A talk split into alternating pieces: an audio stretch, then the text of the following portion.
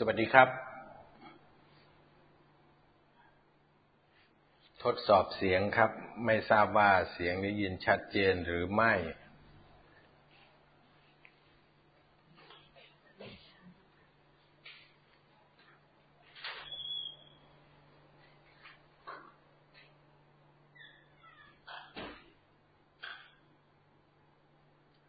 ขอบพระคุณครับ คุณจักรานนท์บอกแล้วว่าเสียงชัดเจนดีนะครับ นี่เราก็จะมาพูดคุยกัน ขออนุญาตแชร์ภาพนะครับ ยังเข้าไม่ได้อีกเครื่องหนึ่ง วันนี้ก็ไม่เลทเลยครับ เพราะว่ารถติดนิดหนึ่งก็กว่าจะพูดคุยกับท่านสมาอดีตสมาชิกท่านหนึ่งเสร็จก็พอดี เลทไปสิบนาทีพอดีนะฮะ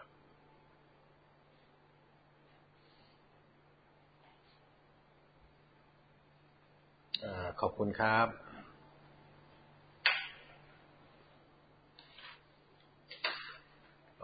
คุณประจักษ์ คุณทิติวุฒินะครับ จากลังสิตครับ สวัสดีครับ คุณจักรานนท์ก็สวัสดีนะครับ เอาละครับ สัญญาณอีกเครื่องหนึ่งมาแล้ว ก็ขอแชร์ไปที่ Facebook ส่วนตัวของผมนะครับ แชร์เรียบร้อย เครื่องหนึ่งมาแล้ว ครับ ขอบคุณมากนะครับ คุณสัทนะคุณประ จักนะครับ Coffee Mate นะครับ Coffee Mate หรือ Coffee Mate วันนี้เราก็จะพูดคุยกันในประเด็นที่ผมตั้งหัวข้อไว้ก็คือประยุทธ์เดิมพันในสิ่งที่ตนเองทำไม่ได้ มันก็เป็นคำถามว่าทำไมประยุทธ์จึงเดิมพันในสิ่งที่ตนเองทำไม่ได้ ท่านที่รบทั้งหลายครับ ในสถานการณ์วันนี้การเมือง เริ่มเปลี่ยนไปแล้ว เปลี่ยนวันนี้แหละครับ เดินเข้าสู่โหมดที่ผมได้เคยเกินไว้หลายวัน ที่ต้องบอกว่าเปลี่ยนวันนี้ไม่ใช่ว่าทุกท่านไม่ทราบว่าการเมืองจะเปลี่ยน แต่ ทุกคนทราบพลเอกประยุทธ์ก็ทราบพลเอกประวิตยก็ทราบ ธรรมนัตก็ทราบ สมศักดิ์เทพสุทินก็ทราบ คนในพักพลังประชารัฐทุกคนทราบว่าการเมืองจะเปลี่ยน นี่เฉพาะในแกนนำของรัฐบาลนะครับ ดรเสกสกล ดรแนกเสนิตทราบหมดครับว่า การเมืองจะเปลี่ยน แต่ไม่รู้ว่าจุดเริ่มต้นของความเปลี่ยนแปลงจะสตาร์ทกันวันไหน นี่คือสิ่งที่ฝ่ายแกนนำรัฐบาล เขารู้เขาทราบ ส่วนพรรคร่วมรัฐบาลพอเราเรา แต่ภูมิใจไทยเนี่ยทราบดี ส่วนพรรคประชาธิปัตย์เนี่ยยังคิด คิดว่าพลเอกประยุทธ์จะสามารถกลุ่มสภาพได้ นั่นคือความคิดของพรรคประชาธิปัตย์นะครับ ในส่วนของแกนนำก็คือฝ่ายหัวหน้าพรรคส่วนเลขาธิการพรรควันนี้นอกใจแล้วครับ นอกใจประยุทธ์ไปนานแล้ว เลขาธิการพรรคประชาธิปัตย์จับมือเหนียวแน่นกับธรรมนัตกับพลเอกประวิตยแยกครึ่งหนึ่งออกมาจากพรรคประชาธิปัตย์ นี่คือสภาพที่มันเป็นอยู่นะครับ ส่วนพรรคของอลูกคุณบรรหาร หรือพรรคชาติไทยพัฒนานั้นก็พร้อมที่จะเอ็นเอียนไปกับขั้วอำนาจใหม่ ท่านที่รบทั้งหลายครับ การเปลี่ยนแปลงวันนี้เนี่ย ฝ่ายมือมองไม่เห็นก็รอคอยมานานว่าเมื่อไหร่จะเริ่มต้นของความเปลี่ยนแปลง ก็วันนี้ก็ชัดเจนแล้วครับว่าเริ่มมีการสตาร์ท การเปลี่ยนแปลงเริ่มขึ้นแล้ว ส่วนภาคประชาชนนั้น การเปลี่ยนแปลงก็จะเริ่มกันวันที่ 24 มิถุนายน ก็วันพฤหัสหน้านะครับ ตอนนี้ทุกคนก็สะสมกำลังสะสมยุทธวิธีไว้ ที่ผมต้องเอาเรื่องว่าทำไมพลเอกประยุทธ์จึงเดิมพันในสิ่งที่ตนเองทำไม่ได้ มาคุยกันวันนี้ ก็เพื่อจะย้ำให้ท่านที่ครบทั้งหลายนี่ได้เห็นว่า จริง ๆ แล้วพลเอกประยุทธ์ไม่มีทางนะครับ หมดทาง จุดเริ่มต้นของความเปลี่ยนแปลงวันนี้ก็คือธรรมนัตพมเผ่า ยึดพักพลังประชารัฐได้แบบเบ็ดเสร็จพลเอกประวิตยต้องยอมธรรมนัตนะครับ เพราะพลเอกประวิตยไม่สามารถทำได้อย่างที่ธรรมนัตทำสั่งปับ๊บธรรมนัตทำปุ๊บ เร็วยิ่งกว่าฮิตชิ แบบเปิดปุ๊บติดปั๊บเลย นี่คือสิ่งที่มันเกิดขึ้นในพรรคพลังประชารัฐ และวันนี้หลังการเป็นเลขาธิการของพรรคพลังประชารัฐของธรรมนัตเนี่ยหลังขึ้นดำรงตำแหน่งเป็นเลขาธิการพรรคของธรรมนัตสิ่งที่จะเกิดขึ้นตามมา อีกไม่นานก็คือการปรับคณะรัฐมนตรี ครั้งใหญ่ นั่นคือการปรับใหญ่ ไม่ปรับใหญ่ไม่ได้ครับ เพราะอำนาจทางการเมืองมันตกอยู่ในมือของธรรมนัตเต็มๆแล้วตอนนี้ เดี๋ยวผลโหวตวันนี้นะครับ ประชุมวันนี้ที่ขอนแก่นไม่มีอะไรผิดพลาดครับ เพราะทุกอย่างล็อกไว้หมด ตั้งแต่เช็คชื่อขึ้นเครื่องบิน เช่าเหมาลำเครื่องบิน จองห้องพัก เช็คชื่อ จองห้องพัก อ่า ก็จัดกันไปครับ กล้วยกี่สวนกี่สวนก็ว่ากันไป ใครจะได้กี่หวี ใครจะได้กี่ลูกก็จัดการแบบเบ็ดเสร็จ เรียบร้อยทั้งหมดทั้งสิ้นแล้ว นี่คือสิ่งที่มันเกิดขึ้นในพักพลังประชารัฐพลเอกประวิตยต้องการอย่างเดียวก็คือ เป็นนายกรัฐมนตรีทำอย่างไรก็ได้พลเอกประวิตยต้องการเป็นนายกรัฐมนตรี ตรงนี้คือจุดเริ่มต้นของความเปลี่ยนแปลงทางการเมืองพลเอกประยุทธ์ก็รู้ครับ ไอ้ที่พวกสื่อที่รับจ้างเชียร์รัฐบาลที่บอกว่าประยุทธ์แข็งประยุทธ์แข็งเนี่ยจริง ๆแล้วพวกสื่อที่รับจ้างรัฐบาลนั้นเนี่ยล้วนแต่มีสายสัมพันธ์อันดีกับพลเอกประวิตยปากเชียร์พลเอกประยุทธ์ครับ แต่ใจอยู่กับพลเอกประวิตยจับสังเกตครับ ไม่นาน กลุ่มเชียร์รัฐบาลจะถล่มประยุทธ์และจะชูประวิตย์ขึ้นเป็น หัวหน้าพักประธานโทษครับชูขึ้นเป็นนายกรัฐมนตรี เพราะพลเอกประวิตยเป็นหัวหน้าพักอยู่แล้ว ท่านที่รบทั้งหลายครับ สิ่งที่พลเอกประยุทธ์เอามาเดิมพันนั้นก็คือแค่การซื้อเวลาเฉยๆซื้อเวลา ซื้อเพื่อที่จะให้ตนเองเนี่ยอยู่ในสถานะ ที่มีแต้มต่อทางการเมืองต่อไปแค่นั้นทำไม่ได้หรอกครับ ไอ้ที่จะซื้อวัคซีนมาให้มันครบภายในเดือน สิ้นเดือนเนี่ยตุลาคม 2564 ที่บอกว่าจะต้องฉีดวัคซีนให้ได้ 50 ล้านคนนะมันต้องมีวัคซีนเข้ามา 50 ล้านโดสนะครับ ไม่มีวันนี้ไม่มี ตอนนี้ไม่มีนะครับ เราเพิ่งฉีดไปได้แค่หกล้านโดส ยังจะขึ้นถึงเจ็ดล้านโดสในตอนสิ้นเดือนหรือไม่นี่ไม่รู้ วันนี้วันที่สิบแปดอีกกี่วันครับ อีกสิบสองวัน ก็จะถึงสิ้นเดือนมิถุนายน ตัวเลขอัตราการฉีดนี่ยังคงไม่เกินเจ็ดล้านคนแน่นอน เมื่อไม่เกินเจ็ดล้านคนมันก็เป็นไปไม่ได้เลยครับ อีกสี่สิบสามล้านอยู่ที่ไหน จะฉีดอย่างไร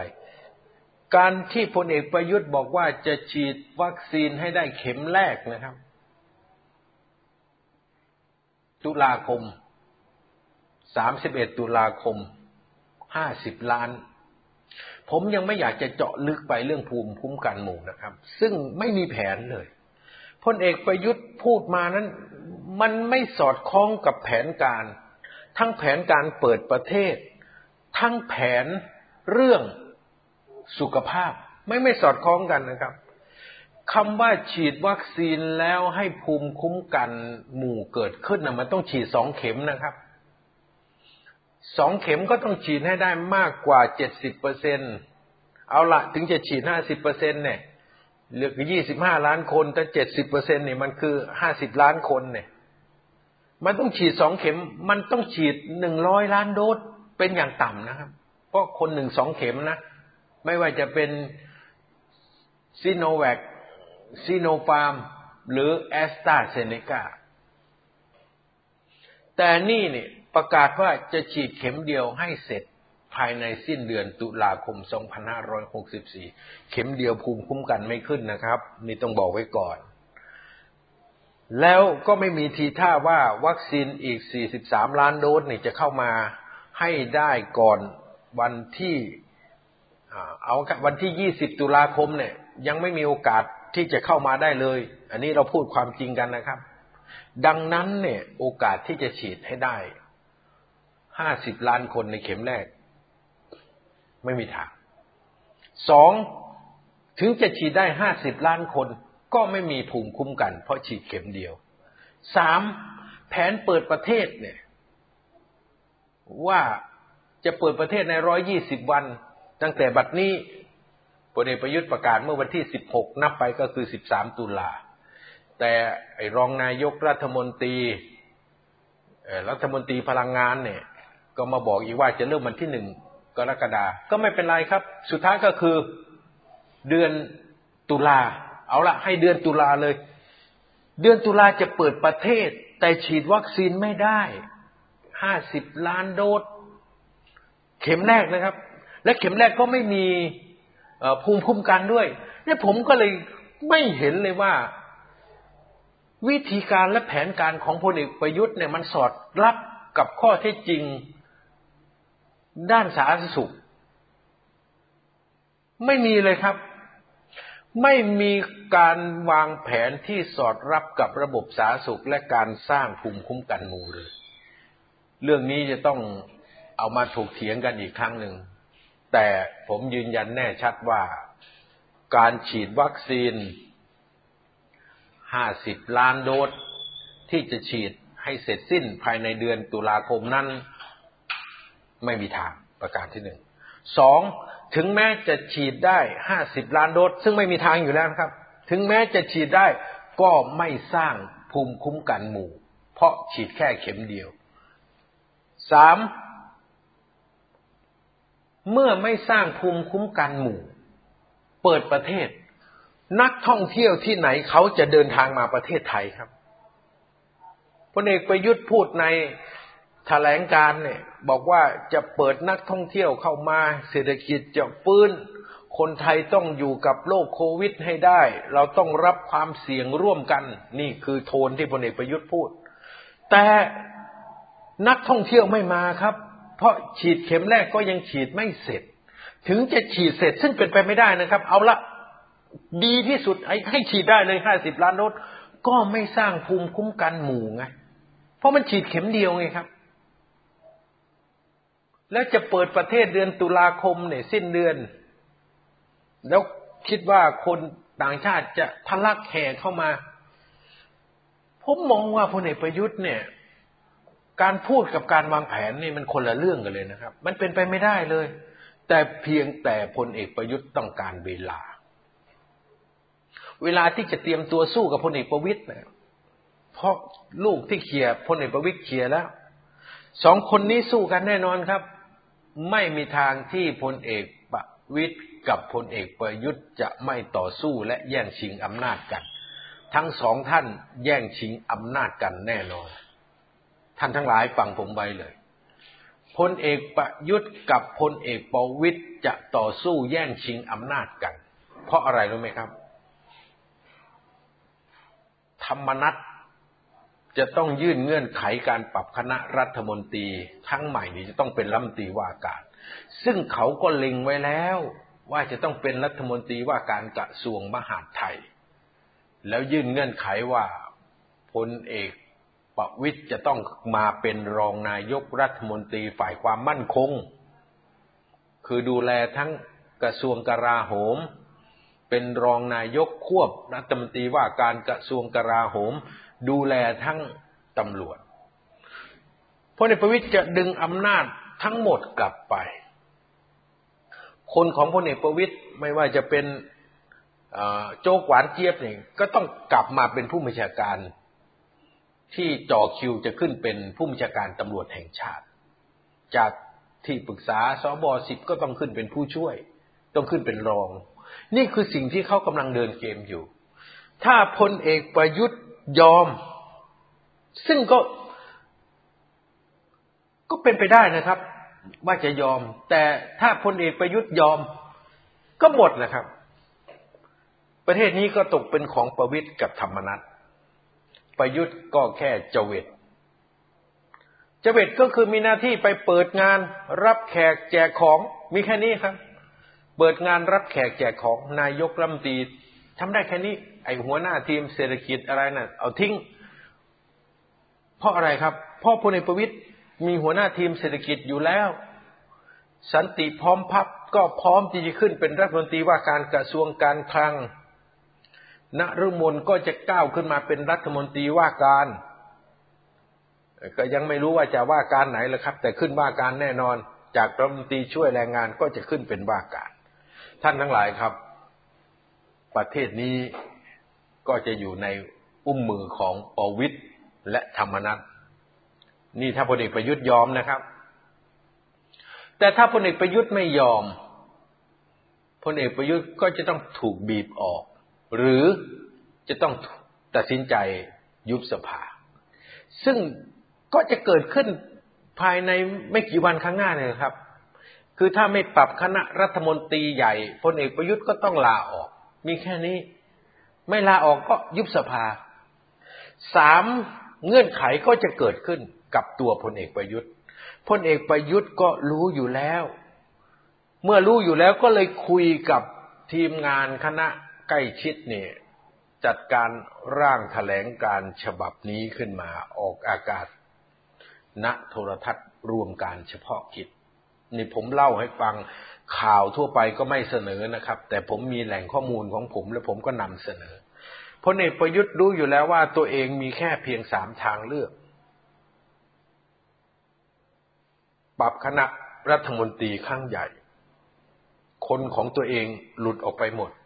โคต้าที่พลเอกประยุทธ์อ้างว่าเป็นของตนเองนั้น หลุดไปหมดทำไมการเปลี่ยนแปลงเลขาธิการพักพลังประชารัฐถึงง่าย เพราะเขาเจรจากัน เรียบร้อยครับ สุริยะจะโยกจากรัฐมนตรีว่าการกระทรวงอุตสาหกรรม ไปเป็นรัฐมนตรีพลังงาน อาจจะเอานฤมลนี่มาเป็นรัฐมนตรีว่าการกระทรวงอุตสาหกรรมแทน คร่าวๆอย่างนี้นะครับ นี่คือการปรับใหญ่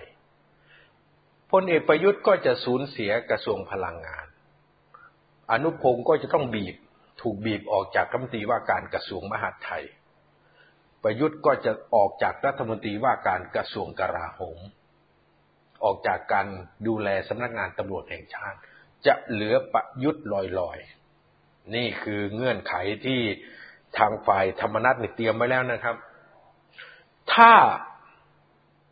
ประยุทธ์ไม่ยอม ก็มีอีกสองทางเลือกก็คือ ลาออก แล้วก็ยุบสภา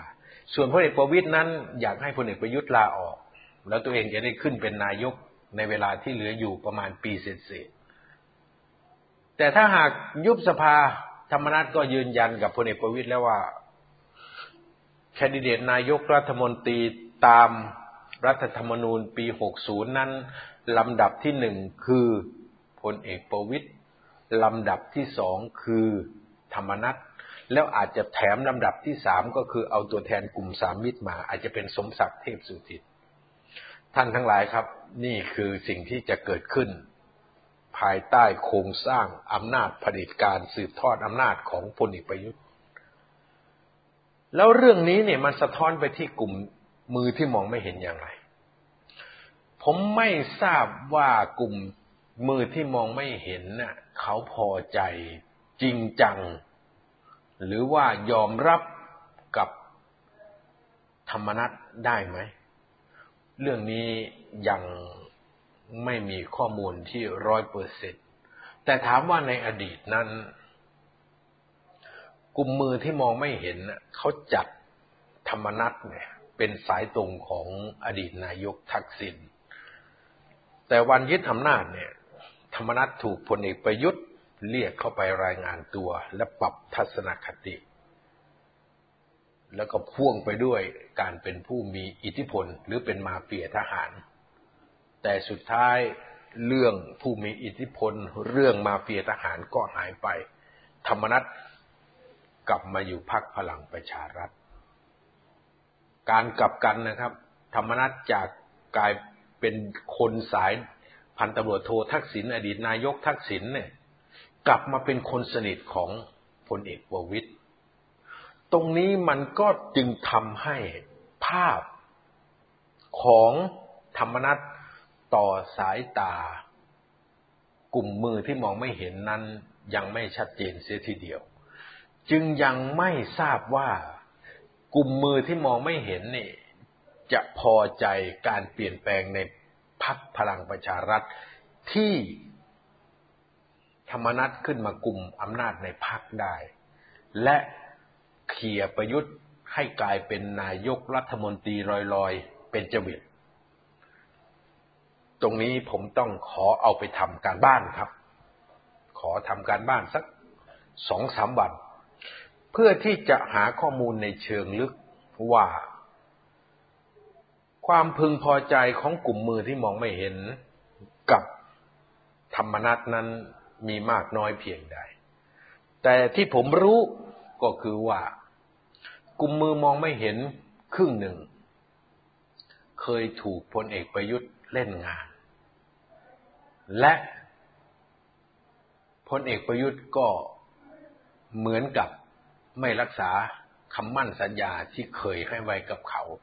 ไม่ว่าจะเป็นตำแหน่งหน้าที่หรือตำแหน่งด้านการบริหาร นี่ต่อพลเอกประยุทธ์นะครับ ส่วนต่อพลเอกประวิตยนั้น กลุ่มมือที่มองไม่เห็นเนี่ยเขาถือว่าพลเอกประยุทธ์ประธานกับพลเอกประวิตยอยู่คนละสายกับกลุ่มมือมือที่มองไม่เห็น กลุ่มมือที่มองไม่เห็นเนี่ยมองว่า ประวิตยเนี่ย เป็นคู่ต่อสู้ทางการเมือง นี่คือข้อมูลพื้นฐานที่ผมให้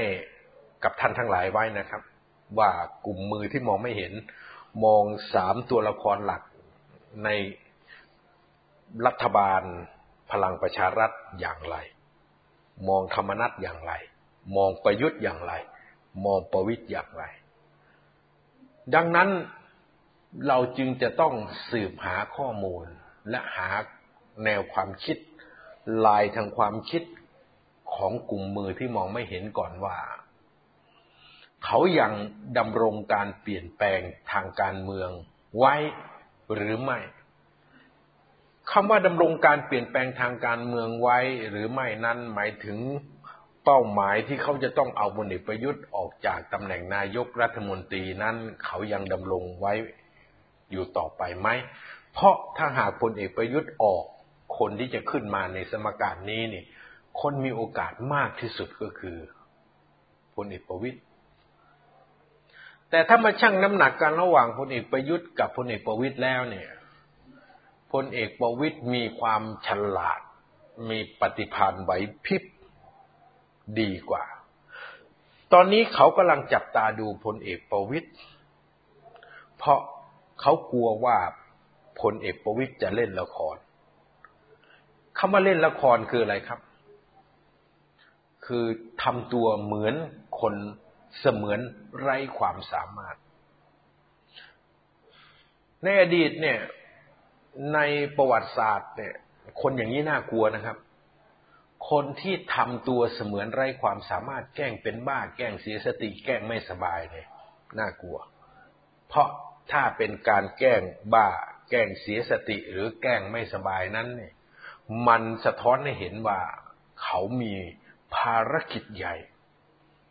ที่รออยู่ข้างหน้า ตอนนี้มีการเช็คกลุ่มทุนที่สนับสนุนพลเอกประวิตยว่ามีความเชื่อมโยงกับอดีตนายกทักษิณไหม โดยเฉพาะเจ้าของธุรกิจด้านพลังงาน ซึ่งเป็นตัวเชื่อมอยู่ตอนนี้ กำลังควบคุมทั้งฝ่ายรัฐบาลและฝ่ายค้านกำลังถอดรหัสเรื่องนี้อยู่ และไอ้เจ้าของธุรกิจพลังงานตัวนี้เนี่ย ได้ข่าวว่ามีการกาวหัวไว้แล้ว อาจจะพบจุดจบไม่ต่างจากเจ้าของธุรกิจเกี่ยวกับร้านสินค้าปลอดภาษี อันนี้เป็นข่าวที่ผมได้ยินมานะครับ ซึ่งก็ต้องหาข้อมูลต่อไป ท่านทั้งหลายครับอำนาจเป็นเรื่องน่ากลัววโสอิสริยังโลกีโดยเฉพาะอำนาจในหมู่เผด็จการนั้นเนี่ยเป็นอันตรายมาก เป็นอันตรายต่อทุกคน เป็นอันตรายทั้งสูงสุดจนถึงล่างสุด ทุกคนจะอยู่ในสภาพที่เกรงอยู่ตลอดเวลา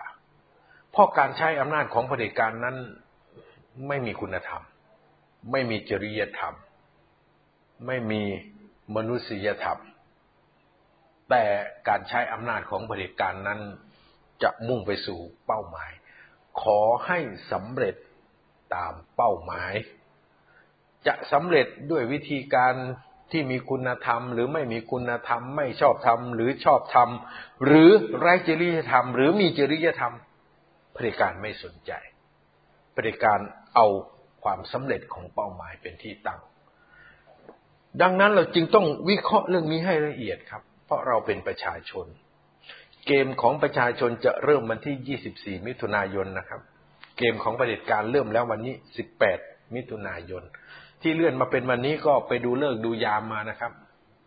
ทั้งธรรมนัตทั้งประวิทย์ดูตรงกันว่าถ้าเปลี่ยนแปลงวันนี้ประวิทย์จะได้ขึ้นเป็นสรหนึ่ง ก็คือนายกรัฐมนตรี ธรรมนัตจะกลายเป็นบุคคลอันดับสองของประเทศ ก็ว่ากันไปครับ ไม่มีใครจะไปกำหนดอะไรได้หรอกครับ ความต้องการของมนุษย์ไม่มีที่สิ้นสุด ท่านทั้งหลายครับ จึงย้อนกลับมาดูว่าประยุทธ์จะสู้กับคนกลุ่มนี้อย่างไร ประยุทธ์สู้ศึกสามด้านตามที่ผมพูดมาสองสาวันแล้ว ก็คือสู้กับประชาชน จะเริ่มวันที่ยี่สิบสี่นะครับ ย้ำอีกสู้กับประชาชน สู้กับกลุ่มมือที่มองไม่เห็น สู้กับประวิทย์และธรรมนัตวันนี้แนวรบด้านประวิทย์กับธรรมนัตนะประยุทธ์แพ้ แพ้แล้วครับ เพียงแต่ความพ่ายแพ้เนี่ยจะสูญเสียมากเท่าไหร่คำว่าสูญเสียมากเท่าไหร่หนึ่งจะสูญเสียอำนาจรอบข้างทั้งหมด เหลือไว้แต่ตัวเอง หรือ จะสูญเสียอำนาจของตัวเองด้วย สูญเสียอำนาจรอบข้างก็คือต้องคืนกระทรวงทั้งหมดเนี่ยที่เป็นของพลเอกประยุทธ์เนี่ย ให้ธรรมนัตกับพลเอกประวิตยจัดการ หรือสองคุณต้องหลุดจากตำแหน่งไป ก็ต้องดูว่าพลเอกประยุทธ์จะตัดสินใจอย่างไร ส่วนกลุ่มมือที่มองไม่เห็น ผมขอเวลาหาข้อมูลสักวันสองวันนะครับ แล้วก็จะมาเล่าให้ฟังว่าการเปลี่ยนแปลงวันนี้ มีผลต่อการตัดสินใจของกลุ่มมือที่มองไม่เห็นอย่างไร ส่วนประชาชนเริ่มวันที่ 24 ก็ต้องย้ำอีกครั้งนะครับ เริ่มวันที่ 24 มิถุนายน สิ่งที่พลเอกประยุทธ์และคณะได้คิดกับประชาชนในวันที่ 24 นั้น ก็คงคิดไม่แตกต่างกันนะครับ ก็คือไม่ต้องการให้ประชาชนเคลื่อนไหวได้ คือจะทำทุกวิถีทางเพื่อไม่ให้ประชาชนเคลื่อนไหว เขาไม่ได้กลัวการเคลื่อนไหวของประชาชนหรอกครับ แต่เขากลัวว่ากลุ่มพลเอกประวิตยกับธรรมนัตกลุ่มมือที่มองไม่เห็น จะฉกฉวยเอาความเคลื่อนไหวของประชาชนนี่ไปเป็นประโยชน์ทางการเมืองของกลุ่มประวิทย์ธรรมนัตหรือไปเป็นประโยชน์ทางการเมืองของกลุ่มมือที่มองไม่เห็น วกนี้จะใช้การเคลื่อนไหวของประชาชน เข้าบีบคอพลเอกประยุทธ์ หรือลงมือสังหารทางการเมืองต่อพลเอกประยุทธ์ ประยุทธ์กลัวตรงนี้ ตอนนี้สัพพะกำลังด้านงานข่าวกองทั้งหมด จึงมุ่งไปสู่การหยุดความเคลื่อนไหวของการชุมนุม โดยพุ่งเป้าไปที่กลุ่มราษฎร ซึ่งกลุ่มราษฎรเนี่ยก็ ผมแว่วๆมาว่าจะมีการนัดกันในวันที่ 24 มิถุนายน ที่อนุสาวรีย์ประชาธิปไตย บริเวณถนนราชดำเนินกลาง ท่านทั้งหลายครับ เราก็ไม่รู้ว่าน้องๆ ราษฎรนักเรียนนิสิตนักศึกษาจะมามากไหม แต่ผมรู้แค่ว่า ทีมงาน ของพลเอกประยุทธ์ได้มีคำสั่ง ผ่านไปที่กรมนโดยผ่านไปเครือข่ายของสมัชไอสภาความมั่นคงแห่งชาติ ให้ทำทุกวิถีทาง ไม่ให้น้องๆนนักเรียนนิสิตนักศึกษาประชาชน มารวมกลุ่มกันที่อนุสาวรีย์ประชาธิปไตย หรือถ้าจะมาให้มาน้อยที่สุด สิ่งที่เขาจะทำก็คือ ด้อยค่า ด้อยค่าการเคลื่อนไหวสองสร้างความไข้เขวความไม่แน่ใจให้กับการเคลื่อนไหว โดยอ้างว่าการเคลื่อนไหวครั้งนี้ มีประโยชน์แอบแฝงบ้าง การเคลื่อนไหวครั้งนี้ แกนนำกลุ่มราษฎรเดิมๆที่ออกจากเรือนจำออกจากคุกไม่เห็นด้วยบ้าง คือพยายามทำลายความมั่นใจ ซึ่งจะมีผลทางจิตวิทยา ของน้องๆนนักเรียนนิสิตนักศึกษาประชาชนที่เคยชุมนุมกับกลุ่มราษฎรทำไมต้องเกิดความไข้เขวและไม่ไว้วางใจครับ เพราะอำนาจรัฐของพลเอกประยุทธ์ไม่สามารถจะเขาเรียกว่าไม่สามารถจะทำลายการเคลื่อนไหวที่มีที่มีจิตใจมุ่งมั่นแน่วแน่ และเต็มไปด้วยอุดมการณ์และอุดมคติได้ เขาจึงจะสร้างความลำเลสงสัย โยนความลังเลสงสัย สร้างความลังเลสงสัยลงไปในหมู่ความคิดของมวลชนกลุ่มราษฎร เพราะเส้นทางที่กลุ่มราษฎรที่เขาประกาศนะครับว่า ถ้าหากมาชุมนุมกันที่อนุสาวรีย์ชัยสมรภูมิแล้ว โอกาสที่จะเดินจากอนุสาวรีย์ชัยสมรภูมิ มาที่ทำเนียบรัฐบาลนั้นก็ง่ายมาก แล้วก็เป็นความชอบธรรม เป็นไปตามยุท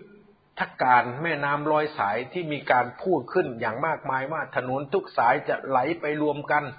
แม่น้ำทุกสายจะไหลไปรวมกันที่ทำเนียบ เพื่อจะกวาดขยะ กวาดสิ่งปฏิกูลออกจากทำเนียบทำไมคนของพลเอกประยุทธ์ จึงมุ่งเป้าทำลายการเคลื่อนไหวของกลุ่มราษฎร เพราะเขาทำลายการเคลื่อนไหวของกลุ่มประชาชนคนไทยของทนายนิติตรล้ำเหลือไม่ได้ เพราะนั่นเจตนาชัดเจนว่าไล่ประยุทธ์ออก เขาทำลายการเคลื่อนไหวของคณะสมัคคีประชาชนเพื่อประเทศไทยไม่ได้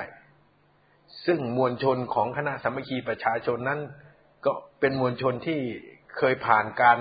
กรำศึกมาเยอะนะครับ ตั้งแต่ปี 49 ปี 50 52 53 หรือกระทั่ง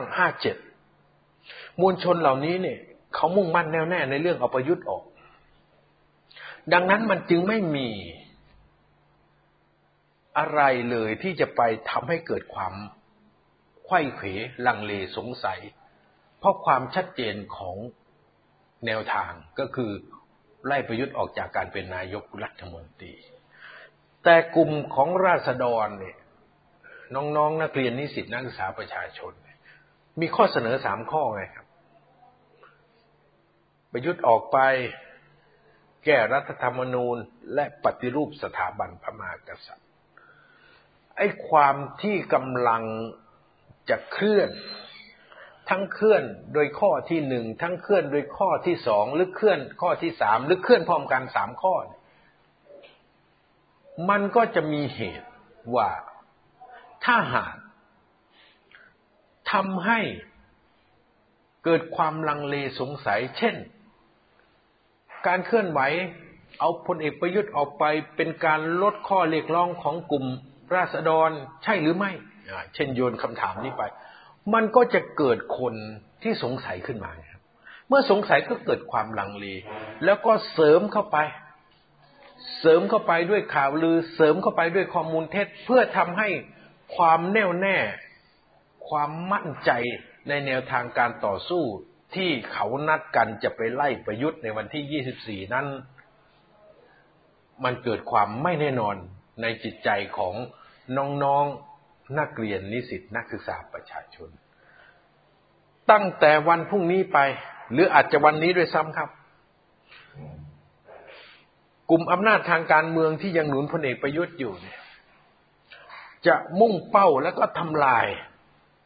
ก็คือทำลายกลุ่มราษฎรนั่นแหละถ้าแกนนำกลุ่มราษฎร หรือมวลชนกลุ่มราษฎรตั้งหลักไม่ดี ก็จะหลงเกมแล้วก็ฮุบเหยื่อเขา ผมยิ่งต้องบอกท่านทั้งหลายว่า วันนี้ครับ เราต้องตั้งสติให้ดี ข้อมูลทางการเมืองมาหลากหลายครับ บางคนก็แฝงตัวมาเป็นมวลชนของราษฎร ทั้งที่จริงแล้วก็กลายเป็นคนทำงานที่รับใช้ฝั่งเผด็จการ แต่แฝงตัวเข้ามา ให้ความคิดให้เงื่อนไข พยายามจะยืนหลัก เช่น อย่าไปยอมจะลดข้อเรียกร้องไม่ได้ จะลดข้อเรียกร้องไม่ได้ การพูดอย่างนี้ไปเรื่อยๆเนี่ย ดูเหมือนดีนะครับ ดูเหมือนยึดมั่นในอุดมการข้อเรียกร้องของตนเองนะครับ แต่จริง ๆแล้วเนี่ยการทำเช่นนี้ก็คือการทำลายขบวนการเคลื่อนไหวของกลุ่มราษฎร ไปกดดันแกนนำไปสร้างความคิดกดดันการนำ ให้ยึดมั่นในข้อหนึ่งข้อสองข้อสามอย่าลดข้อเรียกร้องในสถานการณ์นี้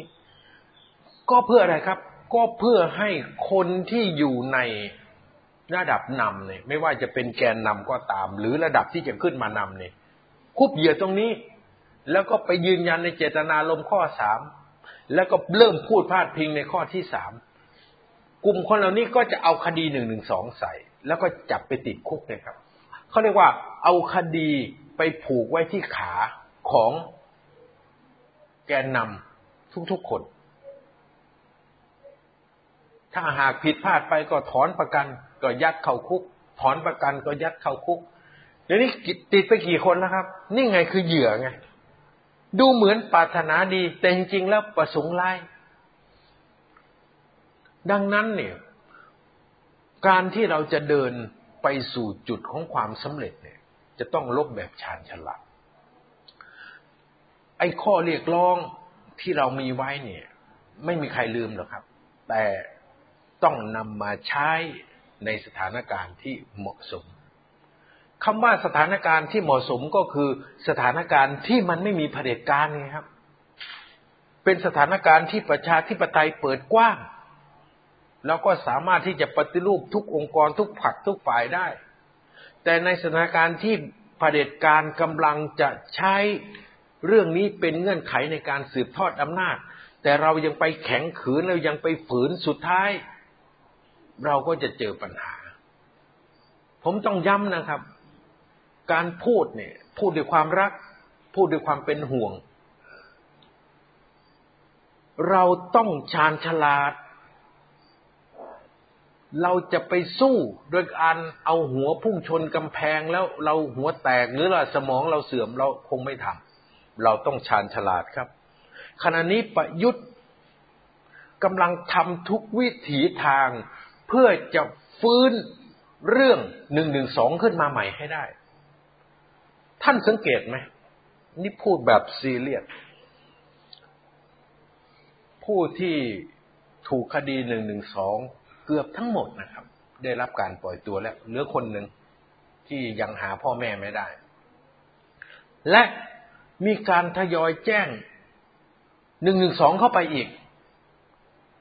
คนที่ไปแจ้งความในคดีหนึ่งหนึ่งสองนั้นเนี่ยเป็นแกนนำมวลชนที่สนับสนุนพลเอกประยุทธ์นะครับ เป็นคณะตั้งขึ้นมาเลย แล้วก็ไปแจ้งความไว้ทั่วประเทศ คนนั้นถูกหนึ่งหนึ่งสองเพิ่มคดี ยังผมคุยกับอัตพลบัวพัฒน์เนี่ย อยู่เฉยๆก็ถูกคดีหนึ่งหนึ่งสองที่สพอภูเขียว ทั้งที่น้องเขาเอาคำปราศัยมาให้ผมฟัง ผมว่าอ้าวมันไม่ใช่เนี่ย มันเป็นการซัดขึ้นมา เพราะระบบยุติธรรมไทยนี่เป็นระบบเก่า เหมือนแอมมี่เนี่ยร้องเพลง one two three four five เจอหนึ่งหนึ่งสอง เจอหนึ่งหนึ่งสองเจอหนึ่งหนึ่งสองเขาต้องการหาคดีหนึ่งหนึ่งสองใหม่ ๆ เข้าไป เพราะเขาต้องการจะปลูกคดีหนึ่งหนึ่งสองขึ้นมาอีก เพื่ออะไรครับ เพื่ออ้างความชอบธรรมว่าเขาต้องอยู่เพื่อจะปกป้องสถาบัน ทั้งที่จริง ๆ แล้วนี่ ตัวเขาเองนั่นแหละเป็นคนยุยงปลุกปั่นให้คนวิพากษ์วิจารณ์ตาม โดยไม่เกรงกลัวมาตราหนึ่งหนึ่งสองเอาละครับ เหตุการณ์ผ่านมาแล้ว แต่ตอนนี้ผมเนี่ยพูด เพื่อที่จะทำความเข้าใจในการเคลื่อนไหวทำความเข้าใจในการเคลื่อนไหวก็คือหนึ่งผมไม่ต้องการจะเห็นน้องๆ ซึ่งบางคนผมก็รู้จักเป็นการส่วนตัวนะครับ รักแล้วก็ศรัทธาความมุ่งมั่นของน้องๆ ผมก็ไม่อยากเห็นชะตากรรมของพวกเขาจะต้องถูกจองจำอีกแล้ว เพราะพวกเขามีคุณค่า ต่อประเทศนี้ต่อสังคมมากกว่าจะต้องไปติดคุกแล้วไม่มีวันออก ทุกสิ่งอย่างที่เกิดขึ้นมาเปลี่ยนแปลงได้ครับ แก้ไขได้ปัญหาเรื่องคดีขอให้ประเทศเป็นประชาธิปไตย เราต้องมุ่งมั่นร่วมกันเพื่อให้ประเทศเป็นประชาธิปไตย เราควรจะพูดในสิ่งที่พูดได้ในแต่ละสถานการณ์ เหตุการณ์ที่ผ่านมาไม่มีใครลืมครับ ข้อเสนออุดมการที่ผ่านมาก็ไม่มีใครลืมครับ แต่วันนี้เป็นวันที่จะต้องโค่นพลเอกประยุทธ์ ดังนั้นอะไรก็ตามที่เอื้อให้เกิดการโค่นพลเอกประยุทธ์ได้ เราควรสนับสนุน และอะไรก็ตามที่เป็นอุปสรรคเป็นตัวขัดขวาง ไม่ให้โค่นพลเอกประยุทธ์ เราก็ไม่ควรที่จะทำ ไม่มีใครไปด้อยค่าใครครับ เพียงแต่ว่าเราจะต้องสู้ให้เป็น สู้ให้ฉลาด ที่ผมพูดนี่ ผมเตือนล่วงหน้า เพราะผมรู้ว่าเขาจะจัดการกับพวกน้องๆอย่างไร เขาจะเริ่มต้นทำลายอย่างไร เพื่อให้เกิดความชอบธรรมให้เขาสามารถอ้างเพื่อดำรงอยู่ในอำนาจต่อไปได้ ท่านที่เคารพทั้งหลายครับ นี่คือสิ่งที่ผมจะต้องฝากทุกท่านไว้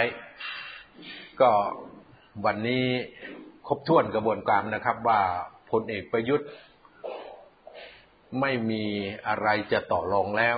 และข้อเสนอของพลเอกประยุทธ์นั้น ก็เป็นข้อเสนอที่ตนเองทำไม่ได้ แต่ที่ต้องยกขึ้นมาก็เพื่อซื้อเวลา และจะเอา เหตุของกลุ่มราษฎร หรือการเคลื่อนไหวของกลุ่มราษฎรในข้อที่สามนี่แหละเป็นเหตุอ้าง เพื่อที่จะต่อรองบาเกนกับกลุ่มมือที่มองไม่เห็น และเพื่อที่จะสยบการเคลื่อนไหวของพลเอกประวิตยและธรรมนัฐสรุปประโยคสุดท้ายว่าพลเอกประยุทธ์กำลังสร้างเงื่อนไขให้เกิดหนึ่งหนึ่งสองอีกครั้งหนึ่ง เพื่อเอาเหตุการณ์หนึ่งหนึ่งสองไปบาเกนหรือไปต่อรองกับกลุ่มมือที่มองไม่เห็น และสยบการเคลื่อนไหวของ